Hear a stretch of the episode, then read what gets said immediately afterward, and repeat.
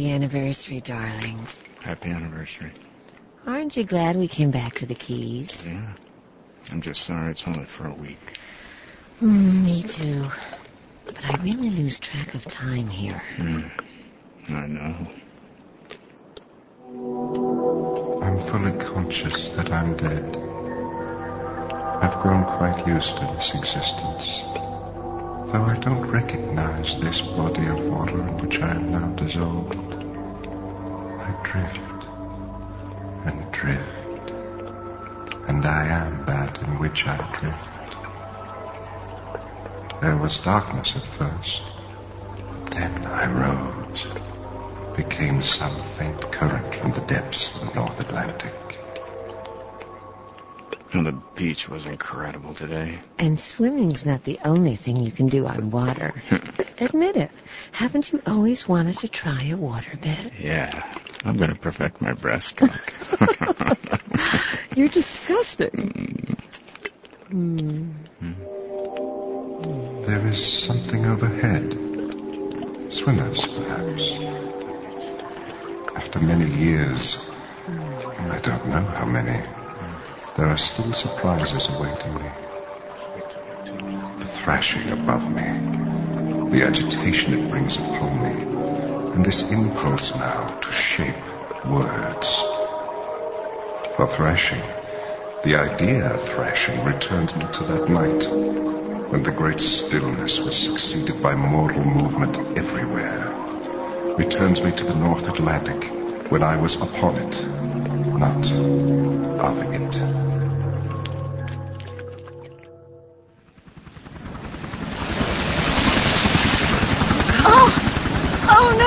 Quiet. Uh-huh. Keep your dignity. What is that? I don't know.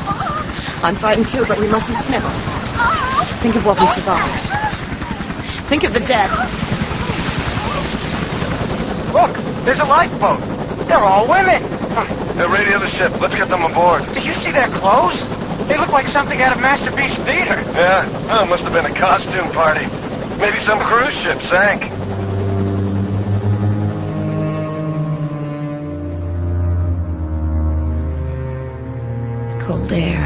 This hotel room.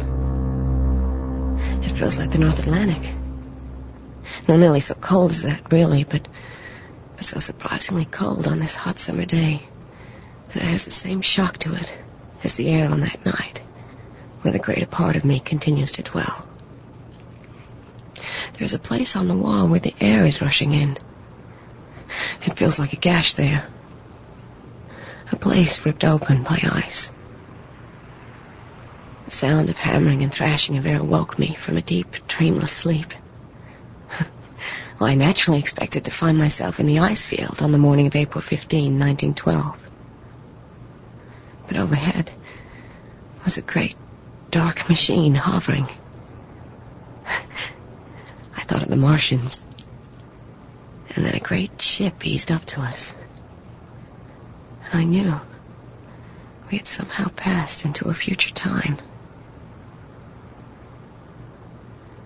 I'm very weary. Yes? Come in. Hello. I'm Roberta Fox from the Post. It's good of you to see me. Oh, my father was a newspaper man. I understand the need to account for the unaccountable. Thank you. Well, they say I must tell my story. I told them I would see one journalist, a woman. On the ship, the one that rescued us, a, a woman introduced herself as Captain O'Brien. And I thought then that women have achieved much of what we fought for. Well, Well, from what I understand, and, uh, and understand is a relative word now. I understand I was I was plucked out of a place in the seas that apparently is notorious for mysteries. the Bermuda Triangle, yes. And this place is uh, is far from the fatal ice field where we sank. And I have outlived by many years everyone I ever knew. I've ordered tea. That at least feels familiar. Real. May I offer you some? Oh, thank you. With a little milk, please? What do you mean, real? Well, everything else has the quality of a dream. I fled the ship and fell into a deep sleep. And now I am alone. I know, it does seem unbelievable. Titanic survivors being rescued in the year 2000. But I've spoken to the Coast Guard, and I'm not here to ridicule you. I just want to hear your story, your feelings, anything you want to tell me. My, uh, my feelings? Yes, may I start the tape? Tape? Oh, of course you wouldn't. It records your voice, it, like a like a phonograph. Oh, yes. Technology is very advanced now, I, I gather from what I have seen. I've been watching the, uh, the television. I can imagine the headlines my father would have printed. Window on the world in every home. Horses disappear from roads, replaced universally by racing cars. Mathematical genius transferred to tiny machine. Perhaps ships no longer sink. If you mean have we triumphed over death, no. Tell me about that night, April 14th, 1912. Cold. I was so cold in the lifeboat. And before me was this was this vast interruption of the sea. Of the night. Ablaze in a thousand places with spots of light. And the smoke still slithered up from its stacks. And for a moment the light struck me as as the lives still there on the boat. And then the smoke struck me as the souls of those lives departing already. I could feel them. Those desperate souls. Though in fact there was no one dead yet, probably, unless unless it were some poor engine room workers whom the vast jagged wall of ice sought out at once. Go on. Do you know what happened then? No, not not really. And now I am I am in this room in Washington D.C. In a place and time as foreign to me as the planet Mars, which I read as a teenager has canals and civilized life. I believed it. So if I can believe there is life on Mars, then why am I still so slow in believing in the reality of this hotel room? It must seem very strange. well, it is foolish. But I am afraid of this room. For it has this gash, and the cold air pours in, and, and I worry that the room will fill and, and it will sink.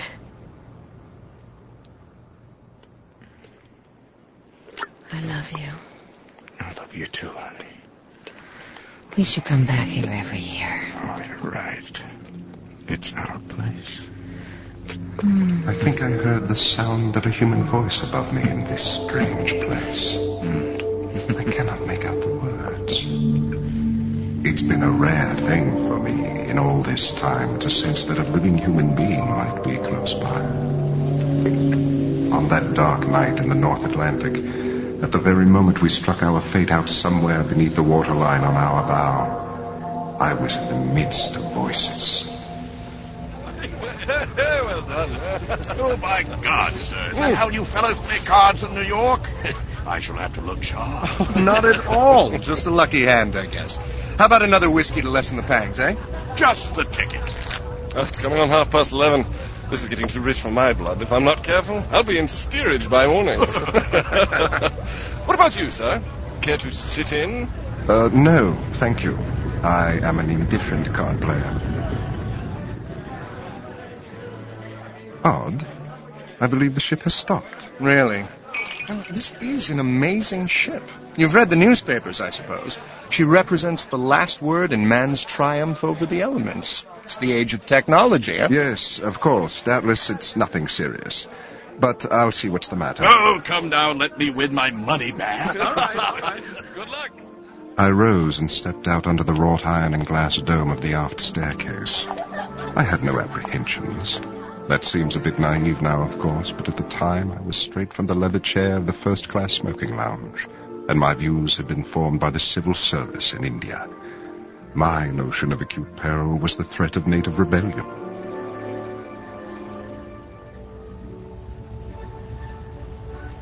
I was reading in my cabin a book by Edith Wharton about a man married to a, a shrewish woman and in love with his wife's cousin. Ethan Frome. Mm. And I heard the the sound and felt the faint hesitation in this great beast of a ship. I put my book down and I was instantly angry. Why? They had appeared in the newspapers in London, an array of mustachioed men with derbies, saying that this, this ship was the technological wonder of the age, a testament to man's power over the elements, a vast machine, greater than any in history, and indestructible, unsinkable.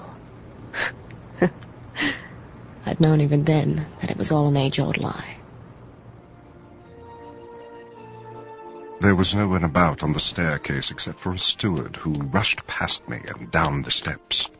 Uh, what's the trouble? Nothing, sir. A lady's called for a hot water bottle. Cold feet, I presume.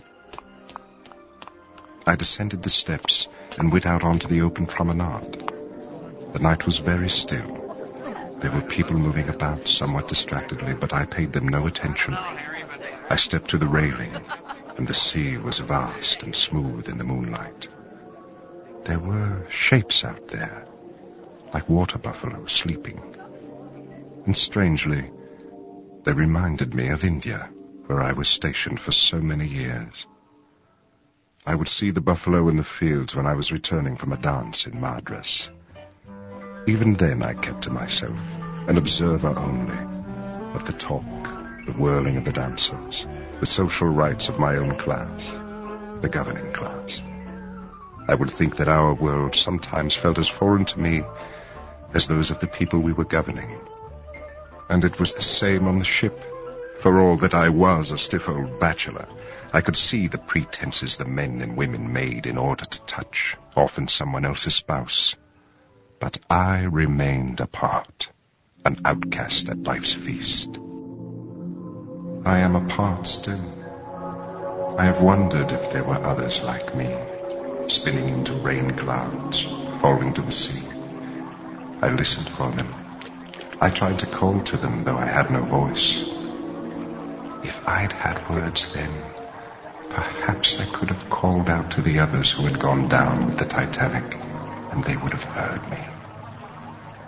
But as far as I knew, as far as I know now, I am a solitary traveler. More tea? Yes, thank you. If you were skeptical about the Titanic, why did you sail on it? Well, I was anxious to get back to New York. I went to London to attend the convention of the National Union of Women's Suffrage Societies, the English edition of our own National American Women's Suffrage Association. We were striving for the rights of women, to vote, to travel alone, to be individuals. I suppose these things have been achieved now. Hmm. Well, some of them. Some places. The convention had led to a protest in the streets. We had marched to Trafalgar Square, and, and the crowds had lined up, but they had mostly jeered us, and, and the bobbies had ringed us in and, and prodded us gently with their sticks, and isolated us in small groups, and then talked to us as if we were children. There were some angry words, and, and there were a few latchings onto gas lamps and iron fence posts, and some arrests and, uh, and a few flash fingernails. And then we drifted away. It was important to make the effort, though, surely. Oh, yes, but to be honest, I grew wary of it all suddenly. I went off to Italy for a while to, to Venice. I sat in the sun, dressed from throat to ankle in a shirtwaist suit, and I read, and I spoke to no one.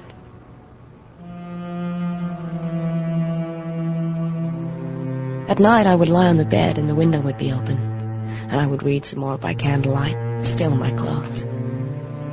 One night there was a full moon, and I went out and I wandered the dark paths, and, and suddenly before me was the Piazza San Marco, and it was covered with water from the lagoon. I drew back.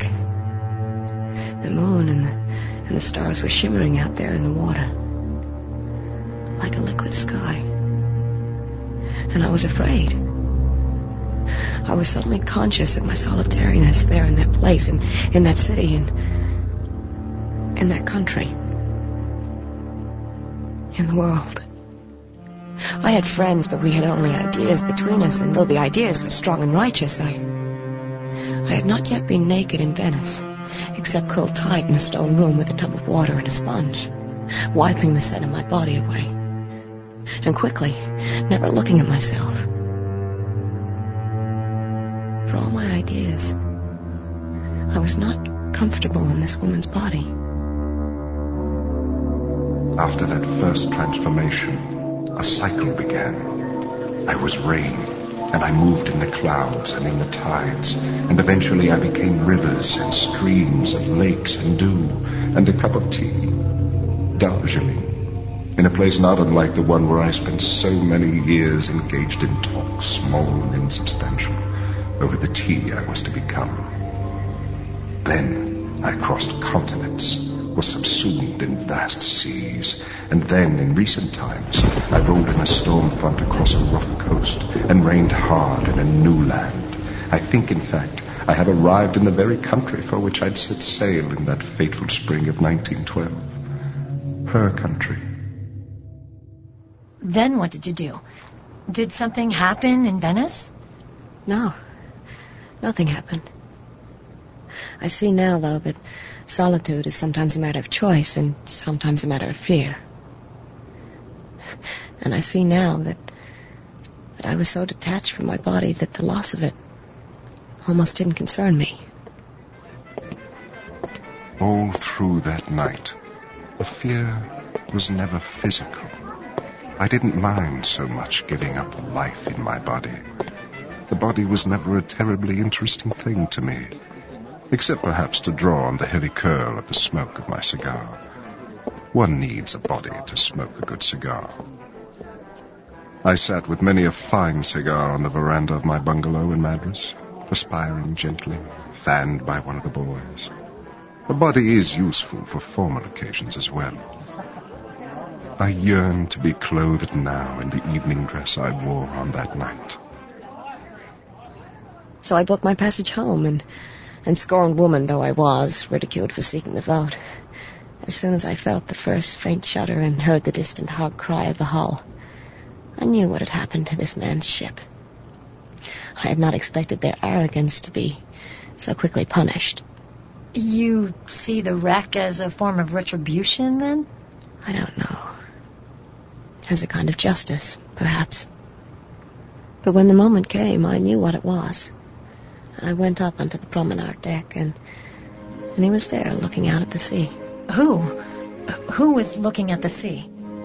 Well, the man who saved me. The sea was vast. He was tall and dressed in tweeds, and, and he had a mustache. And he was watching the icebergs out there in the calm and moonlit sea, and... I looked out at those sleeping shapes in the water. And I wanted to tell him what I knew. We're doomed now. Not at all. Nothing that can't be handled. This is a fine ship. Oh, I'm not in a panic. You can hear that in my voice, can't you? Of course. I just know this terrible thing to be true. Ah, it's the ice you fear. Well, the deed is done, don't you think? What deed might that be? We've struck an iceberg. Then suppose we have. This ship is the very most modern afloat. The watertight compartments make it quite unsinkable. We would perhaps at worst be delayed. Are you traveling alone? Yes. Perhaps that accounts for your anxiety. No. It was the deep and distant sound of the collision and, and the vibration I felt in my feet. And the speed with which we were hurtling among these things. Yes, I see. And the dead stop we instantly made. And it's a thing in the air. I can smell it. Once when I was a little girl, a, a coal mine collapsed in my hometown. Many men were trapped and, and would die within a few hours. I smell that again. These are the things that account for my anxiety. What was he like? Oh, he seemed stupid at first in a typical way. He was English and he was stiff, but he had very nice eyes, which I could see only by moonlight for a long while. But they were soft, really.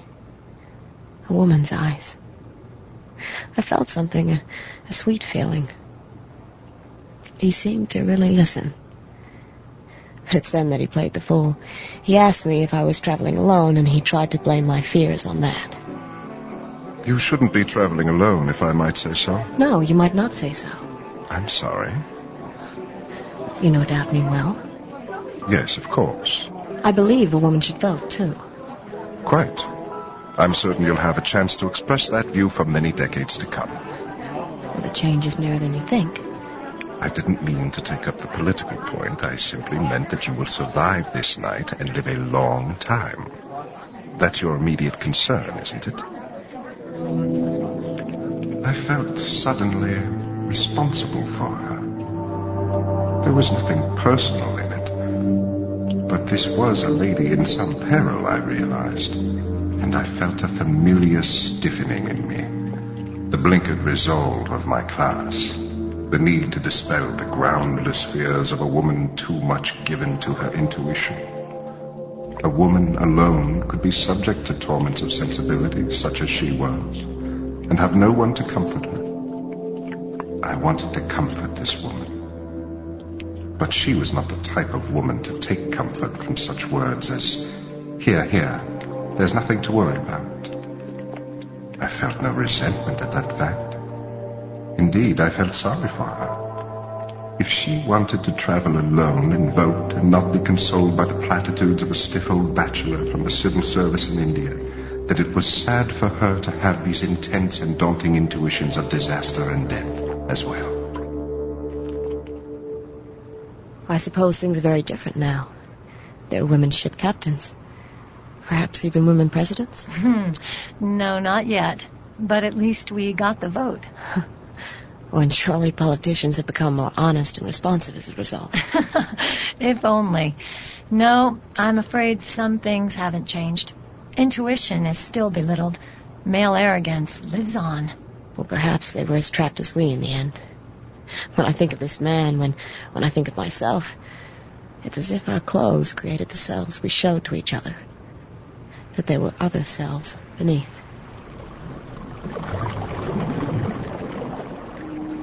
Is this an eddy through what was once my mind? A stirring of the water in which I'm held? I ripple, and suddenly I see this clearly. My wish to comfort her came from an impulse stronger than duty. I see this now, dissolved as I have been countless years in the thing that frightened her that night. I can feel death in the air, on my skin, all over my body. you will probably dismiss that as intuition. I am sorry. I expect I seem insufferably pompous. But he listened. He said he was sorry. And he didn't try to reassure me anymore. that struck me as, as wonderful. I said nothing further to reassure her. And that was an act of respect. I see that now. I wonder if she saw it. There was some other man, I think, who was who was acting like a fool. I'm sorry. Look here. I filled my glass with ice. It's all over the place. Where did you? Well, it's from the forward well deck and from the iceberg. Hmm. I'd never take ice in my scotch and soda. Oh, I do.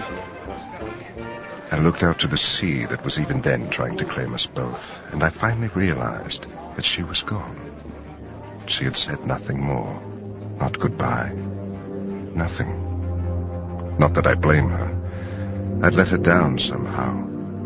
She knew that we were all in mortal peril. I thought his restraint wonderful. And yet I left him. Something collapsed in me as, as sudden and as rock heavy as the coal mine had once collapsed. It was too late for me. For this man as well. For all of us. All these odd and sweet feelings I was having turned then into bitterness. I couldn't bear to look at him anymore. When I turned back around and found her gone, I had a feeling about her absence. A feeling that I quickly set aside. It had something to do with my body. I did not wish for her return. I wanted only to be lying in a bed, alone in a place I knew very well, a place where I could spend my days being as stiff as I needed to be to keep going, as stiff as I had been all my life at prep schools, men's clubs, in the pulsing heat of India. I wanted to lie wrapped tight, as I was once wrapped each night in a shroud of mosquito netting in my bungalow near the Bay of Bengal, with the taste of cigars and whiskey still faint in my mouth, and sleep And now, I feel something quite strong, really. Though I have no body, whatever I am feels suddenly quite profoundly empty. Ah, empty. Ah, quite, quite empty. What was that? Did you hear that? I don't know. That's strange. He saved me. This nameless man. With all the wonders I've seen and the losses I've realized since I woke from my long and mysterious sleep. It is this man who, who will not let go of my mind. Well, naturally, if he saved you. It's not as simple as that. What happened? I walked the ship for a long while, and I was among other people, but I spoke not another word. To my shame, perhaps, I, I did not look at the others. I was already dead, it seemed to me.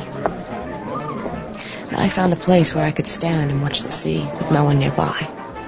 A high place near the wheelhouse, I think, and, and unintentionally on a deck with lifeboats. The orchestra was still playing. As time went on, there were sounds of people rushing, crying out. I braced my mind so as not to hear.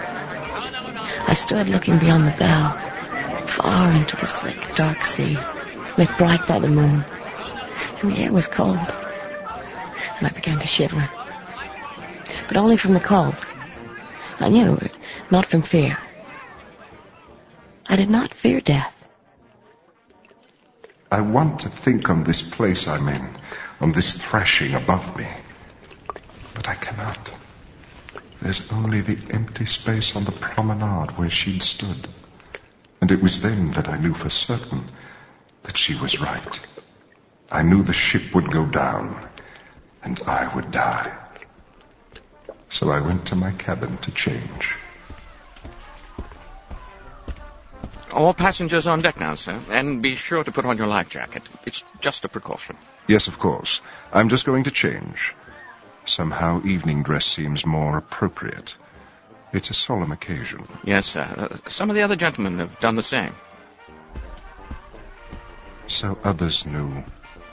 I imagined the woman moving about the ship like some Hindu spirit taking human form, visiting this truth upon whomever would listen. I wanted her to have spoken only to me.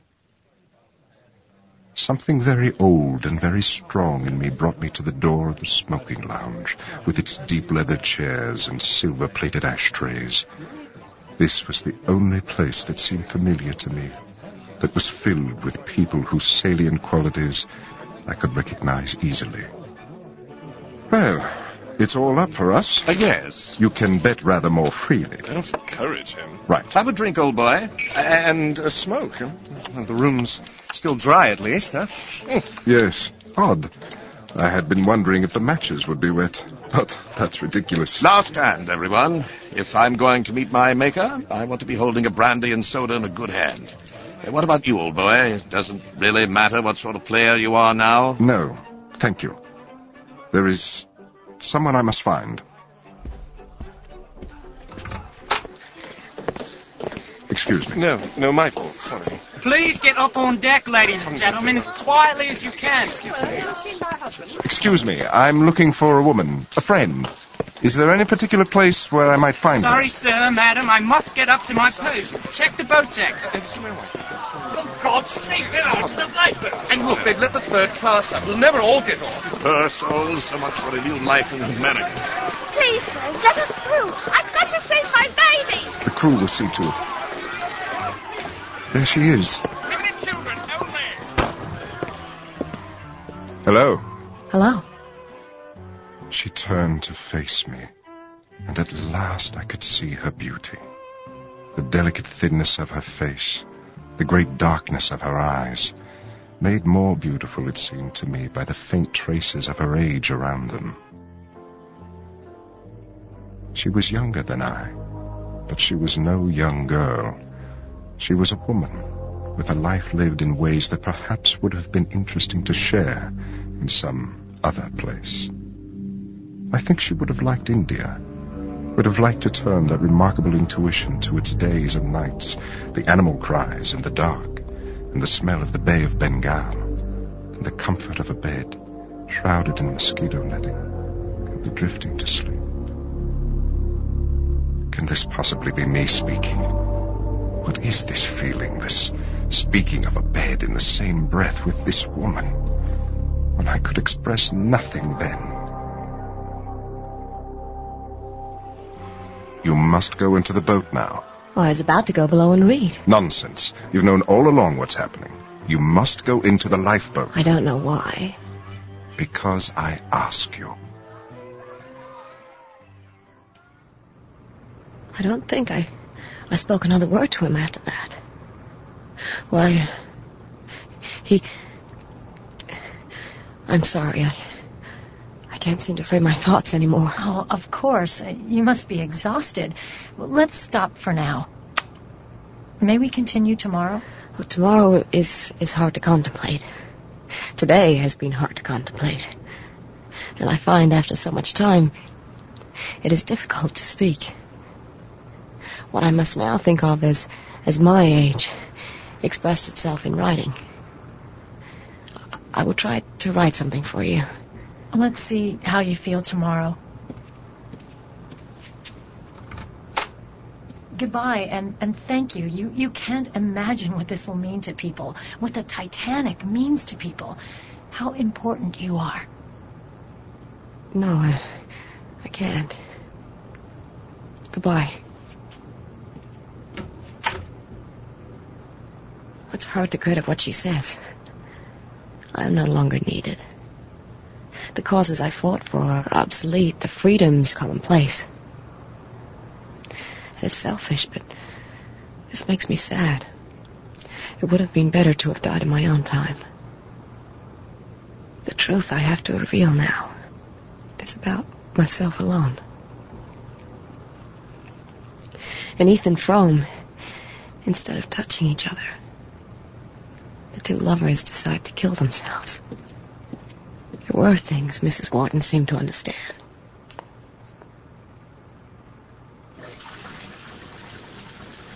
I'm afraid to bathe.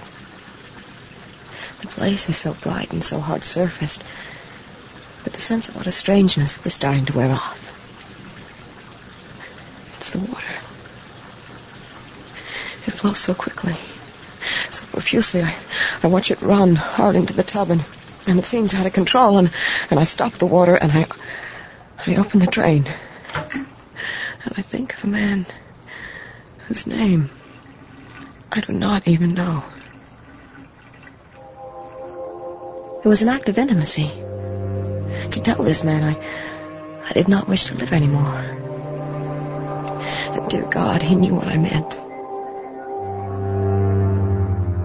He knew my heart. I know he knew. And there was only one answer for him to give, a wildly impertinent answer. The only one a lover could give. Because I ask you to. I wanted to say yes, I, I will live. Yes, I, I will receive this desire from you, and, and perhaps in doing so, I'll, I'll even apprehend at last what that actually means. To live. I was intensely aware of him. The physical presence of him. You've dressed up. To see you off. He had dressed up to see me off. He had adorned his body for the occasion of offering me life, and, and I took that life from him. Accepted it as I would a kiss from him or, or a caress. Or more. Without a word. And I find myself now, um, now frantic with regret. For on that night I could find no other language with which to speak. I ached to touch him. But I could not. Instead, my hand found his white tie slightly askew, and, and I straightened it. the gesture of a wife of many years. Please hurry. I should have touched him. I should have taken his face in my two hands and, and pulled him to me. And I should have kissed him. For there was a kiss yearning on my lips even then, though at the time I, I did not recognize it for what it was. I recognize it only now. Nearly a century later.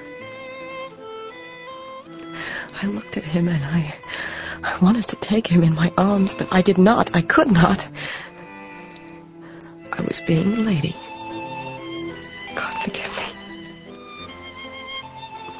I wanted him to take me in his arms. But he did not. Though I felt he wished to, I, I felt it on my skin just, just as I'd felt the presence of death. But he was being a gentleman. Last call for lifeboats. Officer, please board this lady now. This way, ladies. Ladies with the children, this way. Last call for lifeboats.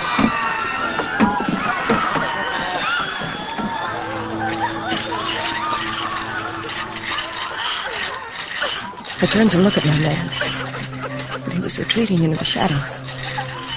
As the lifeboat began to descend, and, and I was on the sea in a boat full of women. Our lives spared because of our sex. And I was ashamed. And all I wanted was to be on that deck beside him. And I sank down, and my mind was empty of all ideas. And my body was empty of, of any intent. And after a while, the bow of the Titanic disappeared, and the stern lifted up. And I did not let myself think where he might be.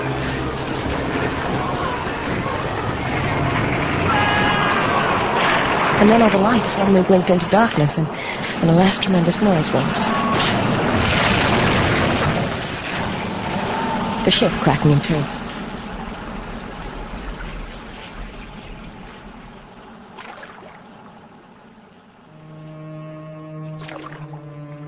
And then there were voices all around in the water crying out. And then there was only silence.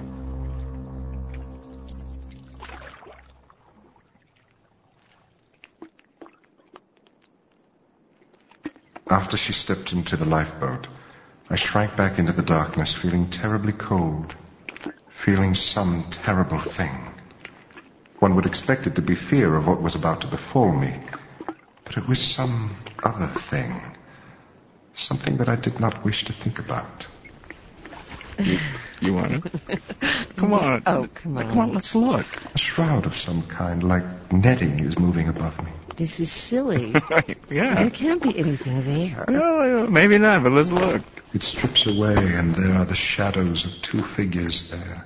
But it's the figure beside me on the night I died that compels me. I now know that she must have understood what it is to live in a body. okay. Now there are two faces, pressed close, trying to see into this place where I float. I move, I shake these words. I know they heard me when I cried out, when I felt the emptiness, even of the spiritual body. They were the ones who thrashed above me, and I know now what it is that I interrupted with my cry. These two above me were floating on the surface of the sea, and they were touching. The winch began to turn, and I stepped forward for one more look at her face. But the boat was gone, and my hands came up and they flailed before me, and I didn't understand. I went back to the smoking lounge, and the place was empty.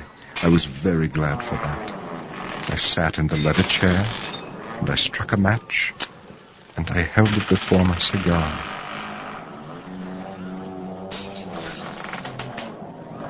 At the end of the night, I met her. I put my cigar down, and I waited.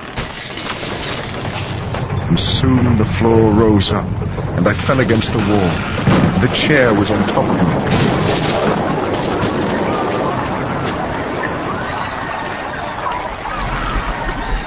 And I don't remember the moment of the water, but it made no difference whatsoever. I was already dead. I had long been dead. I had stood before her and my arms were dead.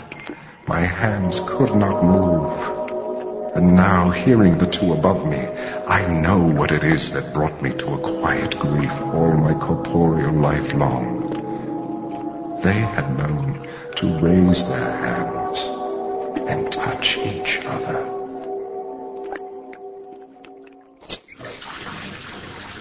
The bow of the Titanic disappeared, and the stern lifted up. And I did not let myself think where he might be. I dropped at once into a sleep as dreamless as death, and, and have I awakened even now? Perhaps I died in the very moment he did. Perhaps I've been assigned to this purgatory for my betrayal. A place to show me that the words must be made flesh. It is many years too late. But I unfastened my dress. And I slipped from it and, and from all the layers of garments beneath. I shed them quickly, tearing at them, throwing them aside, and, and at last I am standing naked. And I call to him. Cast the words of my mind out to the distant sea, praying that his spirit has found its way to me and is gazing, gazing on this vessel of my body. I am no longer afraid, and soon this hard white sea is, is filled and I step in.